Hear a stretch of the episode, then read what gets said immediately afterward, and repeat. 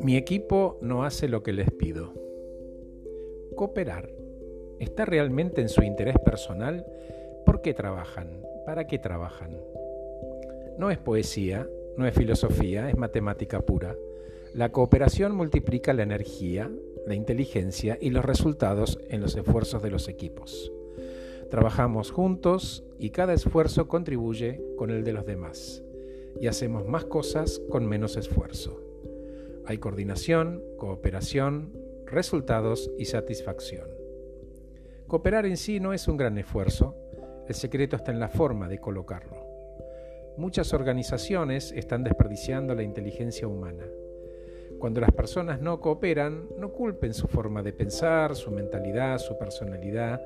Vean, por ejemplo, sus condiciones de trabajo. ¿Está realmente en su interés personal cooperar o no? Y cuando cooperan, ¿se afectan ellos mismos de alguna forma su estado actual? ¿Por qué habrían de cooperar?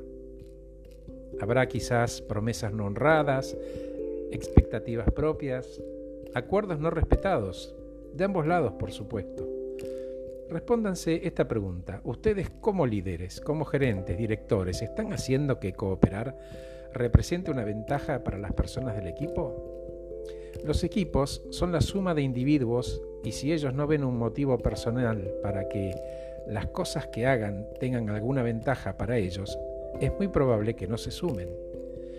Si igual el salario lo van a cobrar. En los casos en los que hay personas que no cooperan, la culpa podrá ser de los otros, pero la responsabilidad es siempre del jefe. Les regalo una frase final. No hay manera más efectiva para deshacerse de un buen recurso que conservar otro que no trabaja. Gracias por escucharme. Soy Horacio Velotti. Que estés muy bien.